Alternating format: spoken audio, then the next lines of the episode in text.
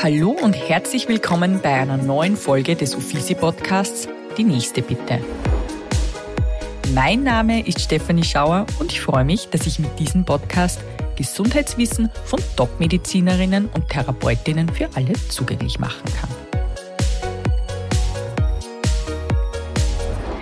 Ein gesunder Darm ist der Schlüssel zu einem starken Immunsystem, strahlender Haut und einem fitten Körper. Denn Abwehrzellen im Darm verhindern, dass schädliche Bakterien und Pilze in unseren Körper gelangen. Neue Studien bestätigen es nun auch, dass der Darm unser zweites Gehirn ist. Eine gesunde Darmflora ist essentiell für unser psychisches Wohlbefinden und kann sogar bei der Reduktion von Symptomen psychischer Erkrankungen helfen. Da ich vor kurzem selbst die Erfahrung machen durfte, dass ein Investment in die Bauchgesundheit sehr viel bewirken kann, freut es mich, dass ich heute meine behandelnde Ärztin Dr. Birgit Dinewitzer, Fachärztin für Chirurgie, die die ärztliche Leitung eines interdisziplinären Endoskopiezentrums am Büren-Eisenwurz-Klinikum in Steyr innehat und eine Wahlarztordination in Neuzeug bei Steyr betreibt, zu Gast habe. Herzlich willkommen, liebe Birgit. Vielen Dank, liebe Stefanie. Es freut mich sehr, dass ich da sein darf bei dir. Und es freut mich, dass dir gut geht wieder. Ja, nebenbei. Da kommen wir vielleicht später dann ein bisschen ja. drauf zu sprechen. Mhm. Genau. Vorab würde es mich jetzt interessieren, was das Schönste an deinem Beruf eigentlich ist. Hm, da gibt's ganz vieles. Das Schönste ist immer sehr schwierig. Es gibt vieles Schönes. Ähm, Schön ist es zum Beispiel in der Ordination meine Patientinnen und Patienten kennenzulernen und zu begreifen, was sie brauchen von mir, sie zu begleiten auf ihrem Weg zur Bauchgesundheit und Schritt für Schritt den richtigen Weg zu finden gemeinsam. Das äh, macht sehr viel Freude. Umgekehrt ist es genauso ähm, im Krankenhaus spezialisierte Sachen anbieten zu können, wie für Krebspatienten zum Beispiel, ähm, dass die einfach mehr Lebensqualität haben können oder auch Therapien an, anbieten zu können, die spezialisiert sind und nicht äh, zuletzt auch ein bisschen Action im Krankenhaus. Das ist hin und wieder ganz cool. Und für Action fällt eine Notoperation oder was kann man sich darunter vorstellen? ja, so ähnlich. Also ich bin in der Endoskopie beim Spiegeln und oft einmal ist es eine äh, Blutung im Darm oder im Magen, ähm, wo man einfach schnell sein muss, wo man schnell handeln muss und wo es einfach ähm, wenig Zeit bleibt und wo einfach sehr viel schwarz-weiß ist, ja oder nein, was zu tun ist. Und ähm, diese Schnelligkeit der Entscheidung ist da das, was auch ähm, mit Adrenalin behaftet ist und ähm, wirklich irgendwie ganz Spaß cool macht. Ist. Ja, irgendwie Spaß macht. Es klingt zwar schräg, aber ja. es ist, ist, tatsächlich so. Also das, wofür man dann jahrelang trainiert wurde, das dann einfach richtig machen zu können, ohne dass man ähm, eben lange nachdenken muss, weil man weiß, man kann das gut und äh, das macht genauso Spaß der Beruf des Arztes bzw. Ärztin wird ja oftmals mit einer Berufung verglichen. Jetzt würde mich bei dir interessieren, war diese Berufung schon als in Kindheitstagen da oder gab es bei dir dieses eine Erlebnis, wo du gesagt hast, ich möchte Ärztin werden? Naja, Ärztin, also ich glaube, ich war immer schon so, ähm, dass ich äh, Kranke irgendwie umsorgt habe. Also so schon als Kind irgendwie mit dem Waschlappen gelaufen bin auf die Stirn, dann von meiner Eltern oder irgendwie gelegt habe, das erzählen sie mir zumindest immer wieder, ja, äh, dass das offensichtlich bei mir so drinnen war. Und es war in der Schule dann ganz klar, dass ich Medizin studieren will. Ähm, das, was lang nicht klar war, wohin ich will in der Medizin. Wir haben äh, also alle möglichen Praktika und alles, was ich mir so angeschaut habe in der Klinik, war dann immer Fahrt. Also es war für mich, ich habe bei den meisten Sachen haben wir fadisiert und dann habe ich gedacht, Gott, na, das ist ja auch nichts für mich. Das war aber jetzt nicht während dem Turnus, sondern... Nein, das war wegen Studi ja. während dem Studium, mhm. genau. Und dann war das Chirurgiepraktikum und da bin ich dann auf der Bauchchirurgie eben im OP eingeteilt gewesen. Und natürlich an Studenten teilt man halt dort ein, wo er nicht viel Schaden anrichten kann. Und ähm, das erste Mal im OP gestanden, ja, was macht man da? Und er hat gemeint, äh, der Bauch wurde aufgeschnitten und der Dünndarm wurde rausgeholt. Und dieser Dünndarm wurde dann eingewickelt in Tücher. Und äh, ich hatte die Aufgabe, diesen Dünndarm zu halten. Okay. Den muss man eigentlich gar nicht halten, das war jetzt rückblickend. Also das war so okay. eine Beschäftigungstherapie. Immer doch damit wow. ich nichts Falsches, Falsches machen. Ja, eben damals war das ein großes Wow. Und das war für mich das faszinierendste Erlebnis. Da habe ich mir gedacht, das möchte ich machen. Das will ich machen. Der Patient, der liegt da in Narkose, spürt überhaupt nichts, dem wird da was rausgeschnitten und danach geht's ihm wieder gut. Dann geht er nach Hause und alles ist gut. Das würde mich interessieren, machen. wenn du den Dünndarm gehalten hast, wie viel wiegt der Dünndarm? durchschnittlich? Ist der von Mensch zu Mensch unterschiedlich? Das ist oder? von Mensch zu Mensch unterschiedlich. Ähm, oh, ich schätze mal, was wird der wiegen?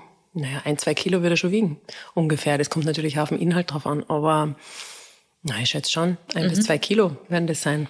Das heißt, ähm, während, also während dem Studium war schon klar, es mhm. muss irgendwie das in den Bauch sein. hineingehen. Genau. Dann das hast du aber sein. trotzdem den Turnus gemacht? Hast du? Nein, ich bin, also ich habe den Turnus anfangen müssen, weil äh, keine Stelle nirgendwo frei war und bin dort, äh, also ich bin ursprünglich aus Innsbruck, ja. bin dann nach Salzburg gekommen und habe dort in Tunis angefangen und bin dann auf die Chirurgie und wo ich aber gewusst habe, dass ich auf die Chirurgie komme, habe ich schon sehr aktiv gearbeitet, dass ich dort äh, Ausbildungsstelle kriege, vorher mhm. schon mhm. und bin dort von dem Turn, von der Turnusstelle übernommen worden in die Ausbildungsstelle, weil ich einfach gewusst habe, da will ich hin und wenn ich das nicht mache, dann mache ich nicht mehr Medizin. Das heißt, du warst in Salzburg am Uniklinikum mhm, tätig. Genau. Dort hast du dann wahrscheinlich auch Forschungsarbeit betrieben? Genau, ich habe dort die ähm, der akademische Laufbahn und halt ähm, eben die Ausbildung dort gemacht in einem Zentrum, was sehr viel Wissen und äh, sehr viel spezialisiertes Wissen mit sich bringt, was mir damals nicht so bewusst war. Wir sind vor vier Jahren nach Steyr übersiedelt, weil mein Mann, äh, der ist auch Chirurg, den habe ich da kennengelernt. Also und eine Familienkrankheit? Ne? das ist allerdings eine Familienkrankheit, ja.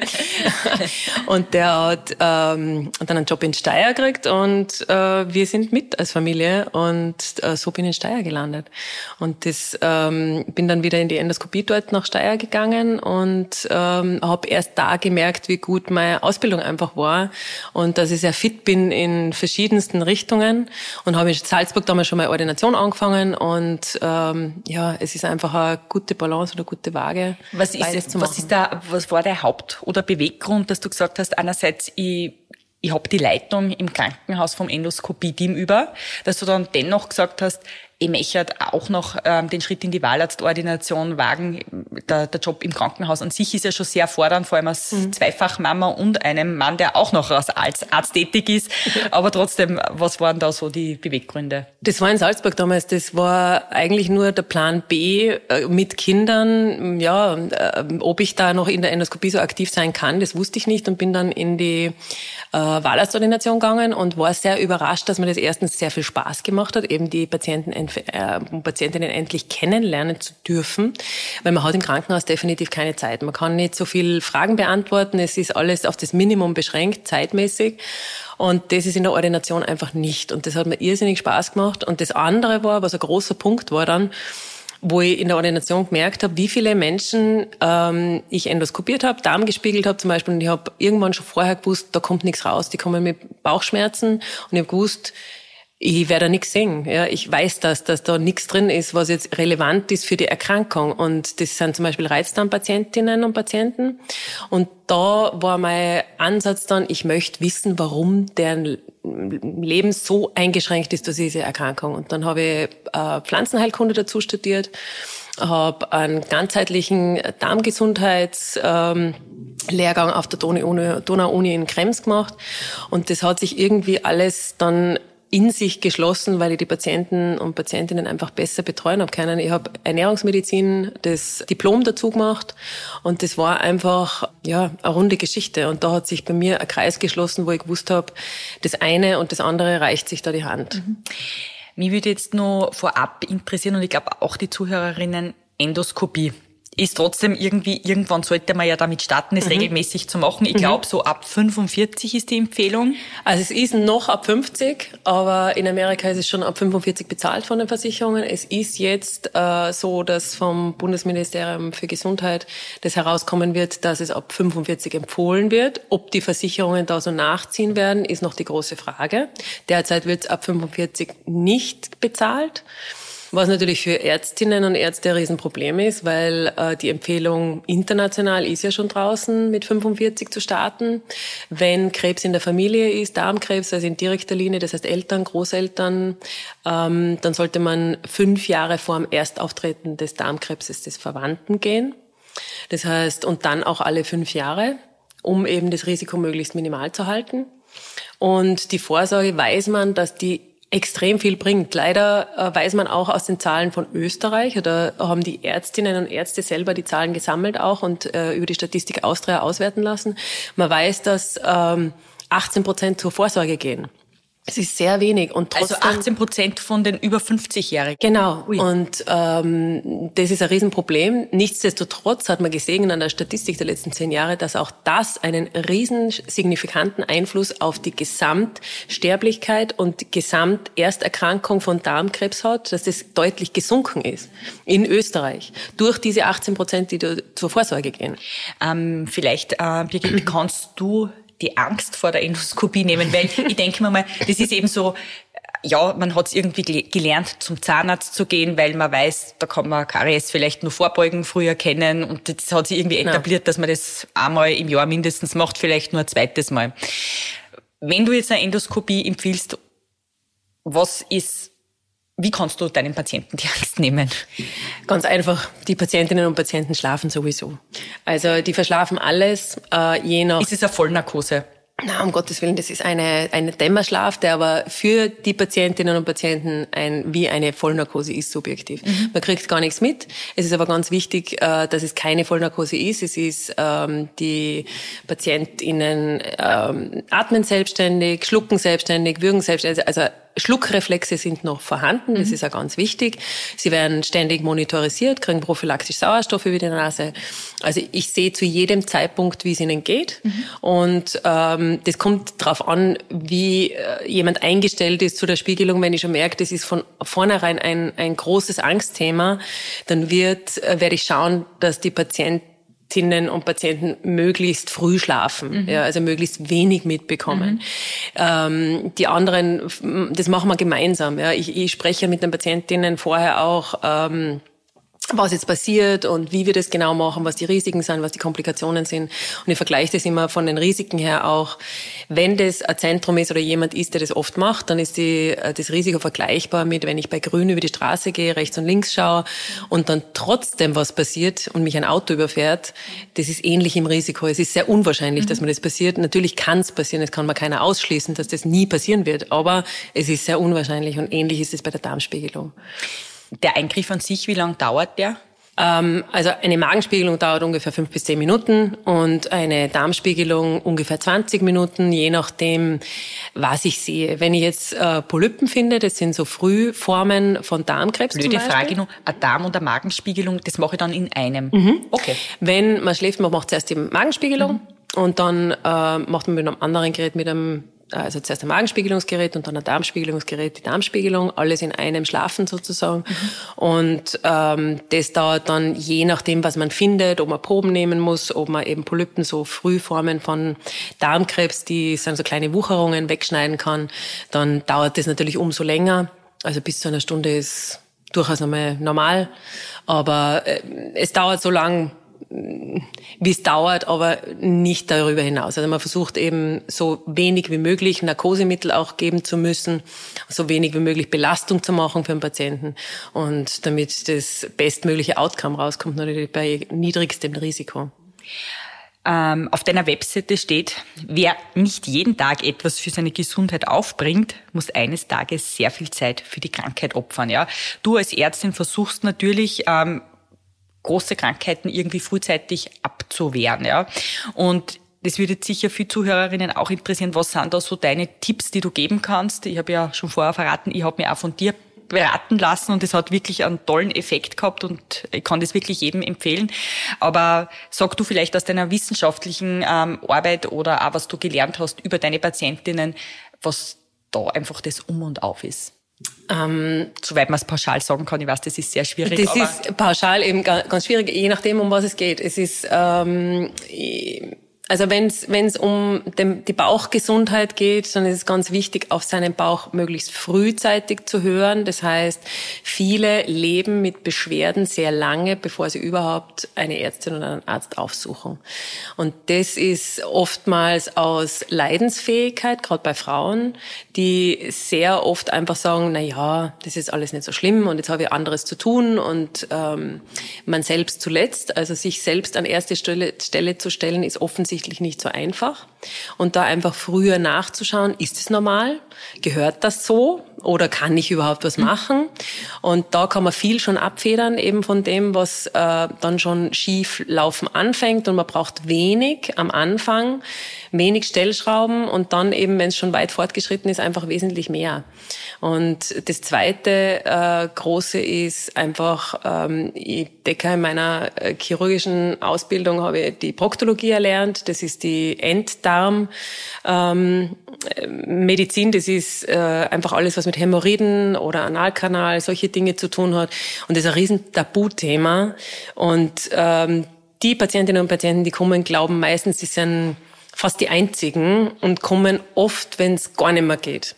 Und das ist ganz, ganz wichtig, dass man da in Zukunft auch immer mehr die Scheu verlieren soll, frühzeitig nachzuschauen, wenn mir was beschäftigt, was da nicht hingehört oder was vielleicht normal ist, weiß ich ja nicht, dann einfach mit dem äh, Arzt, der Ärztin äh, des Vertrauens einmal drüber zu reden. Mhm. Aber welche Fachärzte sind jetzt für dieses Thema Bauchgesundheit verantwortlich? Für mich war es immer so Chirurg, der schneidet hinein. Mhm, stimmt ja auch. Ja, aber ich, ich wäre ja jetzt grundsätzlich, wenn wir uns nicht zufälligerweise mhm. kennengelernt haben, niemals auf die Idee gekommen, dass ich jetzt eine Chirurgin für meine Bauchgesundheit mhm. aufsuche. Also Hämorrhoiden, äh, Enddarmgeschichten machen Chirurgen, also das ja. ist in unserer Ausbildung dabei, das schon. Ähm, aber alles andere ist normalerweise von äh, Gastroenterologinnen. Und äh, Gastroenterologen, das sind InternistInnen. Mhm. Also ähm, das ist jetzt gar nicht die chirurgische Schiene. Mhm. Und da hast du recht, die Chirurgen schneiden, das stimmt mhm. auch. Und ähm, mein Weg ist einfach da ein bisschen abseits davon, mhm. muss man also, sagen. Also vergleichbare Ärztinnen in deinem Bereich wären mir jetzt so in meiner, in meinem unmittelbaren Umfeld sind mir nicht, zumindest nicht viel untergekommen. Na, es ist ein Feld, also äh, das habe ich auch erst gemerkt in der Wahlerstordination, dass das äh, offensichtlich eine Lücke ist, die da mhm. nicht ganz gefüllt wurde. Mhm. Also das ist das, warum mich Menschen auch viel aufsuchen, einfach ja, weil es das nicht gibt, ja, weil das irgendwie dieses Hand in Hand greifen. Es gibt die eine Schiene oder die andere Schiene. Es gibt die Ernährung oder die ähm, Darmerkrankungen. Es gibt jetzt nicht diese Betreuung für Reizdarmpatientinnen oder für diese unspezifischen Bauchbeschwerden, die eben keinen Grund haben oder noch keinen Grund, wo man keinen Grund gefunden hat. Und das stimmt, das ist eine Lücke, ja. Ich mache da jetzt kurz meine Geschichte mit dir, vielleicht auch öffentlich. Ja, ähm, ich habe ja, wer mich kennt, weiß, ich bin Mutter, ich bin Unternehmerin und ich habe wahrscheinlich in den letzten Monaten, gerade Richtung Weihnachten, Neujahr, ähm, sehr schlecht auf mich geachtet, hatte dann einen ziemlich dicken Bauch und habe mir gedacht, oh Gott, was ist mit mir los? Und habe dann eben die Birgit kennengelernt und habe mit ihr mein Problem besprochen.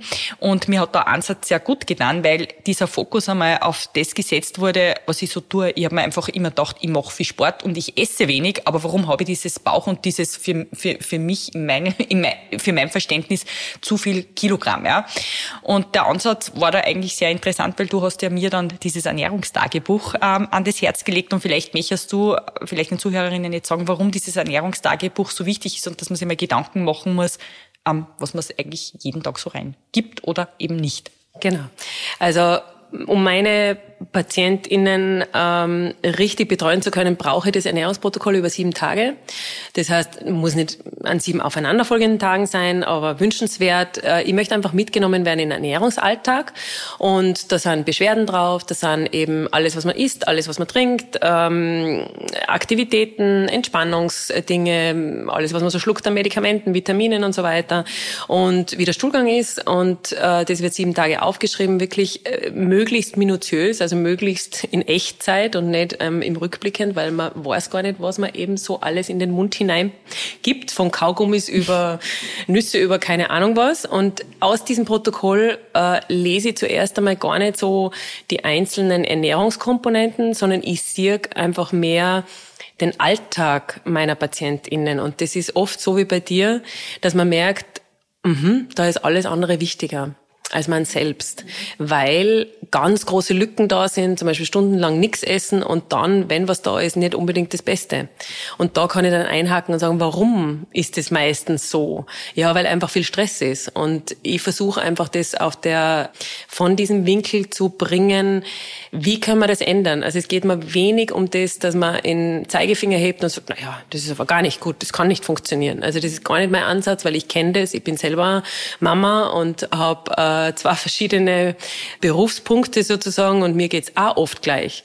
Nur ich möchte einfach, dass die Menschen begreifen, dass der Körper da einen Zaumpfahl aufzeigt und sagt, hallo, mir geht's gerade nicht gut und dass man begreift, das ist ein Ventil, da ist was da, wo man hinhören sollte und dann auch wenn der anruft, der Körper, dass man dann auch abhebt mhm. und ähm, dann fragt, okay, was kann ich jetzt tun, was kann ich ändern? Und das zu ändern ist einfach wichtig, dass ich im Alltag weiß, wie können wir es ändern?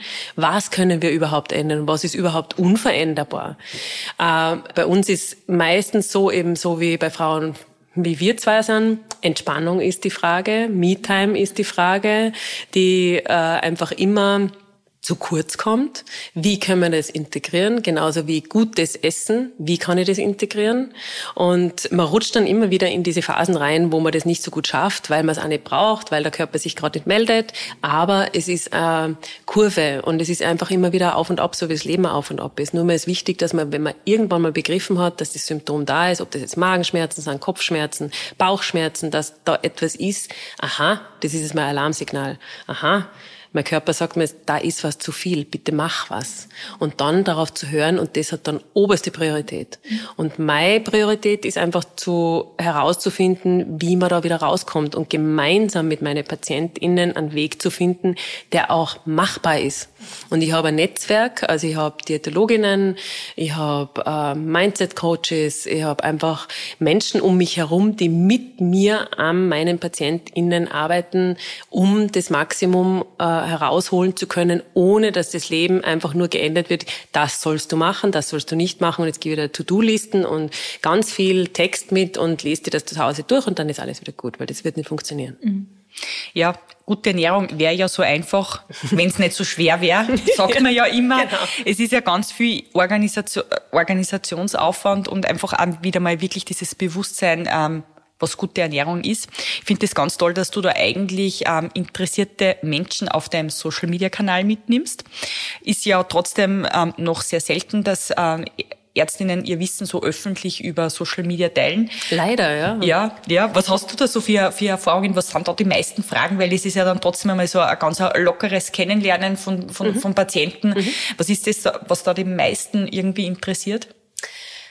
Also die meisten interessiert einfach diese Endoskopie, was du schon gefragt hast, wie funktioniert das, muss ich Angst haben vor der Spiegelung. Ähm, das wird auch meistens nicht so öffentlich gefragt, sondern im, im, mit der Direct Message, mhm. also dass ich gefragt werde ähm, persönlich, ähm, wie das vonstatten geht. Und da möchte ich meine, ja, meine Follower ein bisschen mitnehmen auch in den Klinikalltag. Das wird dann auch noch weiterhin kommen, dass ich so ein bisschen den Klinikalltag oder meinen Endoskopiealltag ein bisschen mehr integriere und ein bisschen das End tabuisiere und ein bisschen lockerer gestalte und auch die Nahbarkeit von mir als Ärztin einfach da gegeben ist. Und genauso in Ernährungsalltag ist eben auch die Frage, was esse ich wann, wie esse ich denn? Und ähm, ja, so wie ähm, einer meiner letzten Beiträge über Flohsamen zum Beispiel, das sind so die Dinge, jeder kennt Leinsamen, Flohsamen, jeder weiß das, aber die wenigsten verwenden das richtig mhm. und wissen, was sie alles können. Da musste ich auch auch schmunzeln, hat mir natürlich auch etwas gebracht, dass ähm, ja, ist der Unterschied ist, ob ich, ob ich die Flohsamen ähm, warm oder kalt mhm. konsumiere. Mhm. Ich habe mir gedacht, egal, Hauptsache ich konsumiere Hauptsache sie. Sie drin. ja. ja. ähm, genau. Ja, liebe Birgit, wir sind jetzt schon am Ende angelangt von unserem Interview. Du hast sehr, sehr interessante Einblicke gegeben. Zu allerletzt würde mich aber noch ganz speziell interessieren und ich denke an die Zuhörerinnen, was tust denn du alltäglich, damit du nicht deine eigene Patientin wirst? Ja, also mein Vorteil ist, dass ich selber äh, keine Bauchpatientin bin. Generell jetzt so sehr robust, was Ernährung anbelangt bin. Aber mein großes Manko ist mein Magen. Das heißt, ähm, wenn ich Ärger runterschluck, Stress runterschluck oder einfach ähm, gestresst bin oder mich gestresst fühle, dann meldet sich mein Magen. Und das ist mein äh, großes To-Do, dass ich ähm, einfach den Ruhenerv mehr aktiviere. Das heißt, den, äh, den nennt man Parasympathikus. Das ist der, der uns runterbringt, der uns die Verdauung bringt, der uns Immunsystem boostet. Und da versuche ich mit Atemübungen sehr viel zu machen. Das habe ich auf meinem Social Media immer wieder drinnen, weil das so wichtig ist. Zehn Minuten pro Tag verteilt auf den ganzen Tag bringt extrem viel. Einfach Atemübungen, wie man zum Beispiel die Yoga-Atmung kennt. Drei Sekunden einatmen, sechs Sekunden ausatmen. Genau. Und das bringt extrem viel für den Akutstress. Mhm. Und ich versuche immer wieder Yoga-Einheiten oder so Bodega-Moves. Das ist so ein bisschen mit Trainings, im, mit Kräftigung in, in Verbindung. Aber das versuche ich wirklich möglichst konstant in mein Leben einzubauen, damit ich selber eben ähm, vom Stress runterkomme. Und je stressiger das ist, desto mehr versuche ich das in den Alltag zu integrieren. Mhm. Also trotzdem, der, der größte Tipp eigentlich von allen Ärzten und Ärztinnen ist immer dieses Thema Bewegung und Ernährung. Das ist einfach etwas, was zusammengehört und einen gesunden Körper ausmacht. Absolut richtig. In diesem Sinn sage ich danke, liebe Birgit, für deinen wirklich interessanten Einblick. So gerne. Und ich hoffe trotzdem, wir sehen uns eher im privaten Umfeld als in deiner Ordination. Auf jeden Fall. Vielen Dank. Danke. Liebe Zuhörerinnen und Zuhörer, ich bedanke mich nun auch bei euch fürs Dabeisein und freue mich, wenn ihr beim nächsten Mal wieder mit dabei seid, wenn es heißt, die nächste bitte. In den Shownotes findet ihr außerdem sämtliche Links zur aktuellen Folge und die Möglichkeit, eine Bewertung abzugeben. Solltet ihr ein Gesundheitsthema haben, das euch besonders beschäftigt, dann schreibt mir einfach und ich versuche einen Gast dafür zu finden. In diesem Sinne, bleibt gesund und bis zum nächsten Mal.